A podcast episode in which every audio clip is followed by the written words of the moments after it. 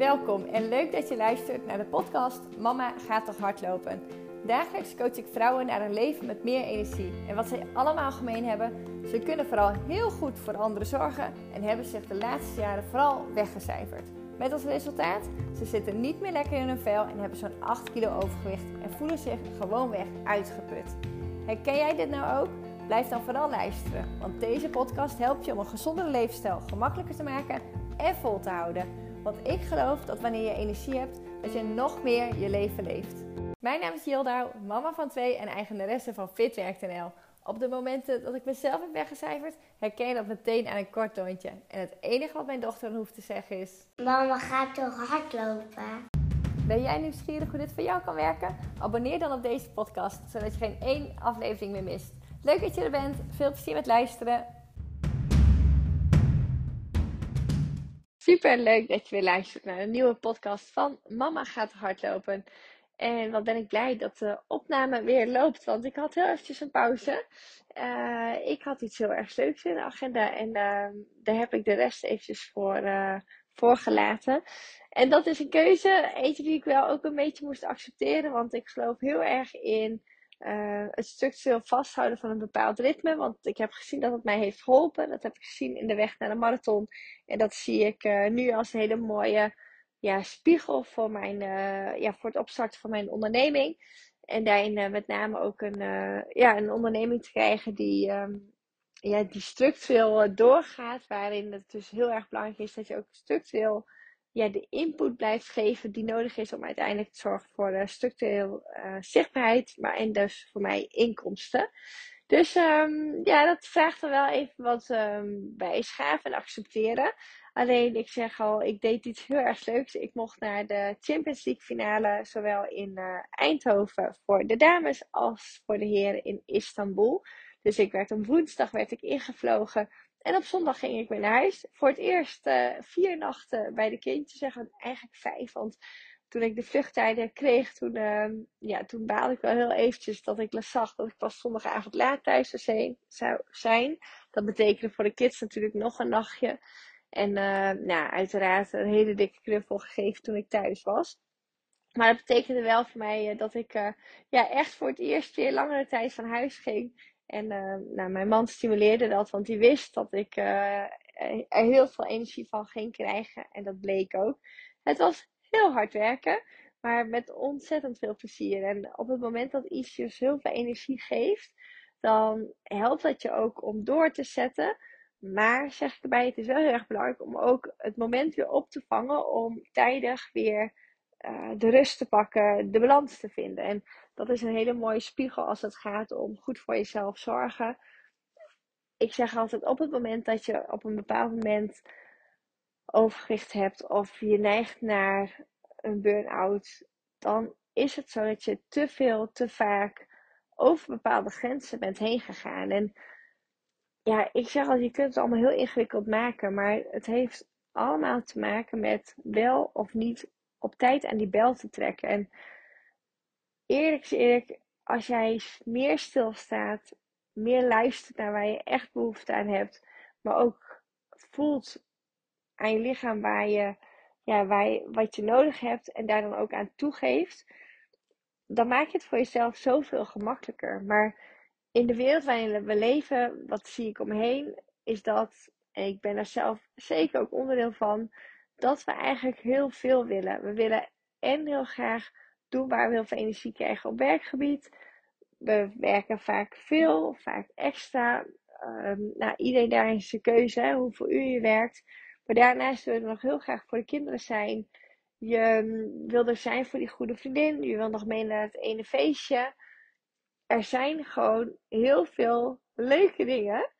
En op het moment dat je het allemaal wil, is het wel extra nodig om heel erg goed te luisteren naar waar, ja, waar je lichaam toe in staat is. Want op het moment dat je continu maar over grenzen heen gaat, vroeg of laat trekt er iemand aan je bel.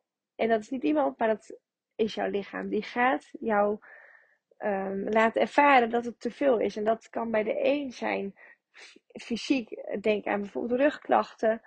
Of dat je dusdanig vermoeid bent dat je gewoon echt gewoon op bent. Dat gevoel dat je geen energie meer hebt dat je eigenlijk niks anders kan dan weer gaan zitten, s'avonds je tanden poetsen naar bed te gaan. Terwijl je eigenlijk nog zoveel wensen hebt.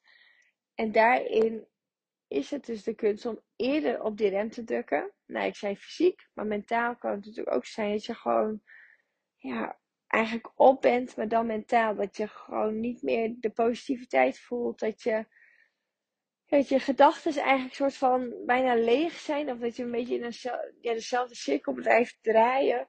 Omdat je eigenlijk niet meer de focus hebt om goed na te denken. Omdat je gewoon oververmoeid bent. Je lichaam geeft het aan. En ik herken dat zelf nog heel goed aan die rugklachten.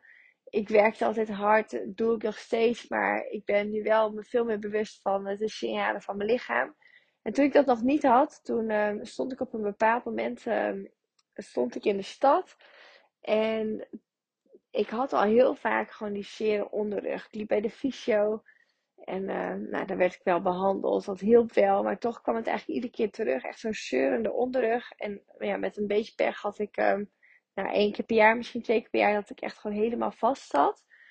Nou, dat is echt, dat is verschrikkelijk balen. En uh, ja, dan, dan ben je afhankelijk van een fysio. En toen ik op een gegeven moment in die uh, stad stond, op dat ene moment, toen voelde ik ineens echt enorme hartkloppingen. En het was iets voor mij dat ik dacht, dat heb ik nog nooit eerder zo gevoeld. En het was voor mij echt een signaal dat ik dacht, oké, ik heb echt veel hooi op mijn vork. Dit is een teken, hier moet ik naar luisteren. Ik ben hartstikke gek, ik moet op die rem drukken. En wat ik toen exact heb gedaan, dat kan ik me niet meer heel erg goed herinneren. Maar ik ben me sindsdien, ben ik me zo bewust van dat ik zelf degene ben die verantwoordelijk is van die fysieke klachten. En tuurlijk kun je pech hebben dat je, nou, noem even een zwak gestel hebt en eerder met rugklachten loopt. Maar in heel veel gevallen, dat geldt ook voor buikklachten en dergelijke, hè, er is heel vaak zijn aan het zoeken naar een reden. Terwijl heel vaak zit het gewoon heel dicht bij jezelf, is het heel klein.